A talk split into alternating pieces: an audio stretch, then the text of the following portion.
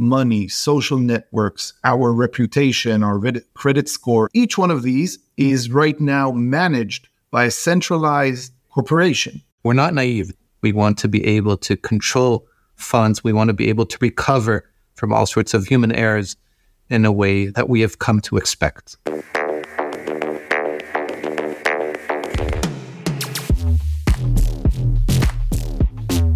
Hi, I'm Alex Cohen, and alongside my co host Nathan Jeffay, we welcome you to Zero Barriers, a six part series on decentralized with Cointelegraph podcast. This special is being brought to you in collaboration with StarkWare, the company developing Starknet. Together with various participants from the StarkWare ecosystem, members of the Cointelegraph team will explore how to break down the barriers to mass adoption of the blockchain technology. Get ready to unlock limitless possibilities. That's right, there are zero barriers. Welcome to Zero Barriers. The barriers to blockchain adoption are coming crashing down one by one, and that's our big topic for the next six episodes. Yes, thank you, Nathan. We're kicking off episode one with two very known figures from the Ethereum community, Uri Kolodny and Eli Ben-Sasson. Um, thank you for joining us. Yeah, these two started StarkWare. They lead the company today, and they're actually talking from our company's brand new office near Tel Aviv. Eli's taken a break from his treadmill, or he's called a truce to the dad jokes, and we're going to actually be speaking blockchain. Um, before we started, Alex and I were talking about a few things. We were talking about Vitalik's uh, steps to ensure the future of Ethereum. We were talking about how we're supposed to be in a bear market, but there's so much news, so much going on at the moment. So, Alex, get us started. Yeah, absolutely. You're right. Well, there's a lot of things happening despite the bad and challenging times, arguably. I mean, for example, Bitcoin is, let's say, pulling off a an Ethereum through the use of ordinals, experiencing the high transaction fees and things of that nature. But meanwhile, Ethereum continues uh, to grow. It kind of attempts to lead the way for the industry in terms of development. And yes, as you mentioned, for example, Vitalik uh, earlier in June penned blog talking about how rollups are the natural next step uh, for the development. And uh, I guess uh, Uri and uh, Eli, you might know a thing or two about rollups, uh, don't you? Um, can you explain why it's essential uh, to be looking into that technology from your point of view? Yeah, what what Rollup does is it gives you much greater scale um, to the blockchain that is Ethereum, so that it can tap into global demand. For instance, if today um, all citizens of uh, Europe wanted to buy their uh, daily cup of coffee using blockchain, they wouldn't be able to do so. It would clog the blockchain and they would experience very high fees. What rollups allow you to do is to take off that computational load and allow people to buy their cups of coffee and interact over the blockchain. Great. And one of the other things Vitalik was talking about was smart wallets and the importance of moving to smart wallets. Uri, um, what is so important about smart wallets? What do they let us do? Or by another name, we talk about account abstraction. What does this let us do? Yeah, so the the, the name I guess most people in the Ethereum community are familiar with is uh, is account abstraction, which is really a, a remarkably miserable and, and obfuscating name for something rather intuitive. So uh, first, I guess we, we should appreciate the fact that with the use of private keys on blockchains, uh, that, that's a very powerful thing, a private key. And that's the good news. That's also the bad news, meaning if you lose control of your private key, you lose control of your funds. And account abstraction is basically uh, bringing in the logic, the business logic, uh, into the process of, of managing and transferring your funds in a way that people expect. We don't need to apply a tremendous amount of imagination to what people expect there. They simply expect uh, the experience they have in Web 2 today. Yeah, so uh, uh, smart wallets, or as they're still commonly known, uh, account abstraction in the Ethereum community, and w- which is really a, a particularly miserable name because no one understands what it means. But if you actually stop for a second and explain it to people, it's it's rather rather obvious. Uh, account abstraction is basically bringing to Web three all the UX expectations that we all have from the world of of uh, Web two. We want to be able to control funds. We want to be able to recover from all sorts of human errors in a way that uh, that we have come to expect. Sounds like it will actually bring like a lot of emotional calm because a lot of people spend a lot of time worrying about losing their private keys, mislaying their private keys, being compromised. And it sounds like it will kind of this functionality will allow us to all take a breath and go, wow, this is less stressful being in crypto. Yeah, that's exactly it. And when I explain this to people, I the, the message that I feel that comes across is when I say that this is the next step up in technology that would allow it to be used not by the people in the room, but actually by their parents. Amazing. What a great way to start the conversation. And uh, before we get too deep into those things that you mentioned, I wanted to ask a bit of, bit of a personal question to you both. Eli, you started off in blockchain from academia, and Uri, you were an entrepreneur, but then you're also a friend of Eli's. How do you find the energy to push forward this blockchain technology revolution that we're seeing? And how do you get into the whole blockchain scene and Web3 scene to begin with together? Moving from academia to blockchain is very natural because um, blockchain is as close an atmosphere and an ecosystem to academia as you can find, meaning it's very meritocratic. People with smart ideas rise to the top. It's very uh, communicating, uh, even though there's competition be- between different teams. It's very much like in academia. So for me, moving from academia to blockchain was uh, really doing more of the same, but with uh, very smart developers. And it's just uh, increasing exponentially almost every day in the ecosystem that is Starknet, the amount of brilliant uh, developers and researchers that are operating and building stuff is just so inspiring. And you asked about the uh, um, bear market or so on. Um, I confess that it's not evident so much within the ecosystem of Starknet. I don't know to explain why, but there's a lot of enthusiasm and a lot of you know teams onboarding and new smart people coming over. So um, that's the impression I get. Uri, you eat and breathe and sleep this stuff, uh, but you come from a very different world. How do you find the energy within Web3? How do you find the experience of being in this world?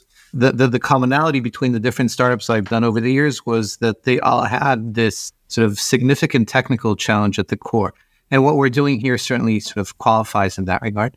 I love doing that because it, it tends to attract very talented people. Those those people typically like hard problems to sort of try and bite into and we have an, an abundance of those uh, in the ecosystem, certainly in the Starknet ecosystem. And so, you know, that that's that's the thing that makes it interesting and fun, and and that's what gets me going. What about the current market situation? What's your vision on the so WAGMI mentality, and uh, how do you think the industry is coping right now with the bear market as well? Yeah, so the the WAGMI mentality, uh, there are aspects to it that one uh, bumps into on crypto Twitter that I'm not a huge fan of. But uh, you know, I choose to take it look at this from a slightly different angle, and that's to say that we're all going to make it in the sense that we're all putting in the energy and sort of intellectual effort into building this world and ecosystem. And if we succeed, I think we're, we're going to make uh, some impactful things in terms of, of leaving behind us an environment and a, a world of computation where a little less trust is required of, of all of us. And talking of that, I mean, you're both fathers. How many children do you have between you? How do you kind of talk to your children and explain how the world might look different uh, as they grow up because of this technology that you're pioneering? So the way the way I uh, explain this to my kids is basically uh, saying that currently in computation, at the end of the day, as as we uh, encounter ever growing magnitude of, quanti- of computation in our lives, we're forced to trust a bunch of parties which are becoming increasingly powerful because they control not only uh, that computation, but the data uh, produced by those computations. Now, if, if we have at our disposal a technology that allows each and every one of us with minimal computational power, namely the phones in our pockets, to verify the, the, the correctness of, of those computations, that sort of shifts the balance of power somewhat. you know, we're not naive. This isn't something that's uh, that completely alters the balance of power, but that does shift the balance of power somewhat back to individuals. And in that sense, uh, I think of it as a very sort of democratic notion. And Eli, uh, in terms of what Uri mentioned about making an impact, how do you think blockchain can make an impact in the next few years to come? So, what's your vision given where we are and what you're working on? It's yeah, it's a terrific question and, and a topic I'm very passionate about. Really, blockchains are examples of uh, integrity webs. These are networks that are means to an end, and the end is to manage uh, things that matter to all of us things like money, things like contracts, things like properties, things like our reputation, our social networks in a new way. If you think about all of the things that I just mentioned money, social networks, our reputation, our credit score, and so on and so forth each one of these is right now managed by a centralized corporation, different ones. And this is an anomaly in time. This wasn't the case until um, a few years ago. And what blockchains or integrity webs are offering is a new way to take back the power, democratize it, and uh, have us really, each and every one of us, in control of our destiny, our information, and what matters to us. So, this is what blockchains or these integrity webs are offering. And uh, what our technology helps is in dramatically expanding the scope and scale of blockchains so that they can take care of all of the social functions that we care about money, purchasing stuff, basing our reputation, um, our social uh, status and contract, and so on and so forth. That's what we're doing. So I, ju- I just want to kind of look for more of a concrete example of what you're saying because you said it's an anomaly in time. So are we understanding correctly if you know a few decades ago, you wanted to purchase something from someone, you're giving the money directly to them. It's not running through a centralized bank. And in the same way, probably in, in our social life, if I wanted to write you a letter, I would scribble it on a piece of paper. Somebody might deliver it to you, but that's that's peer to peer in the same way. Is that kind of what you're getting at? And this is the revolution or actually restoring that blockchain can restore that yeah so up till a few years ago all of our financial interactions were with cash, with these pieces of papers and um, pieces of metal that that represented money, and they were peer to peer. There was no uh, central big party called Visa or a bank or a credit card company that intermediated these. And uh, same thing with our social status. It wasn't some wasn't the, the number of followers on a social network platform. And what blockchain is doing is if it is offering new and more democratic ways for basing um, and implementing these social functions that matter to us, the things like payments, social status, and so on and so forth. And it's a much better way. It's also the historically chosen and preferred ways by human societies. So the best of both worlds, the kind of peer-to-peer nature passed along with what technology gives us for today. That's exactly exactly. As as we expanded peer-to-peer networks from physical proximity, uh, you know, in an attempt to make those global, the one thing that we had at, at the time to sort of uh, conform to is is handing information or assets to some centralized party that we had to trust. We had to trust that party to, to relay that message over across the, the, the world to, to, to, our counterparty. Uh, there's now a set of tools that allows us to uh, maintain that reach, that geographic reach, and still hang on to the very important sort of aspects of peer to peer communication. And speaking of reach and perhaps adoption as well, I wanted to ask you, Uri, um, just following up on what you said, what would be the next like kind of step for adoption? Do we bring the technology to people, or it will happen um, without the users even realizing that they're using blockchain technology? The approach we take is that uh, we should focus on building the tools, we should focus on serving developers. And uh, there are many, many developers out there with a whole bunch of amazing ideas. And we're sure that th- that community will unleash all that creativity for the benefit of users. So we focus on solving the problem of scale, we're focused on solving the problem of UX, uh, namely through account abstraction. And we want to make sure that that platform is as decentralized and as secure as developers could hope for. So we want to put those tools in their hands. And basically, at that point, our job is done. Eli, we've not actually spoken about this yet, but the proof system that all of this technology is using Stark proofs and you were co-inventor of this technology. It was at some point an idea on a whiteboard scribbled down that people probably didn't take so much interest in at the time. Now we're sitting in an office with 120 people around you, and you go to events where there's hundreds or thousands of people getting excited about this technology, building stuff with it. How does it feel kind of seeing all that happening with your ideas? obviously it's very heartwarming and um, it's a, a, humbling and um, well, it's a good feeling.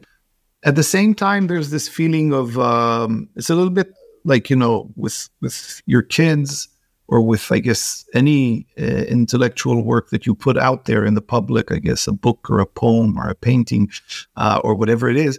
That now it just takes on uh, this life of its own. So uh, and you sort of uh, even though you, you're among the you know the fathers or the predecessors or the inventors of this thing, it's uh, greater than you and your own contribution and just takes on a life of its own. So it's it's a fun experience, but uh, there's also this loss of control over it in a good kind of way. But that's the nature of the industry. That's kind of partially the whole point is to throw an idea and make sure that people catch on to it and take it further. I said this uh, several times to people here on the team that um, success will mean losing control, right? Because if you think about it, like when you really succeed, like when an idea is really good, just becomes adopted by everyone or a tool or a technology. And then if that happens, it's not really yours anymore in the sense that it used to be because you're just one of many others. And I certainly feel this way with respect to Starks. I have no doubt, um, you know, the co-creators of uh, Cairo will feel the same way about it. And the same thing will happen to all of us with StarkNet. It will be much, much bigger than us. We'll be the proud parents, but it's going to take on a life of its own that's much bigger than uh, what we can right now foresee. Uri, what about sort of more practical use cases? Like, obviously, the financial like aspects of it, like DeFi adoption, is the obvious choice for uh, the blockchain ecosystem to target.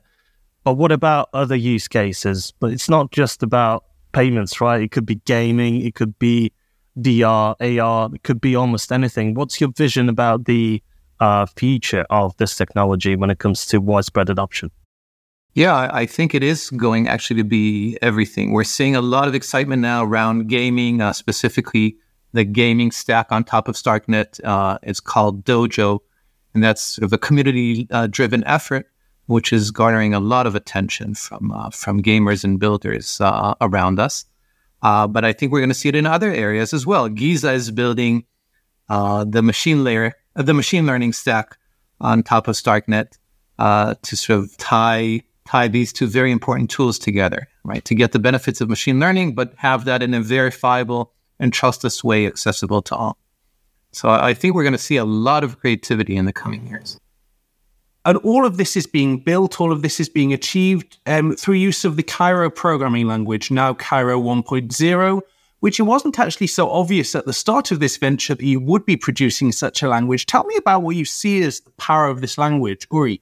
Yeah, so it, it wasn't at all obvious when we started out. And in fact, uh, we were sort of dealing with a bare, bare metal, bare bone uh, uh, polynomials representing the business logic we were trying to prove.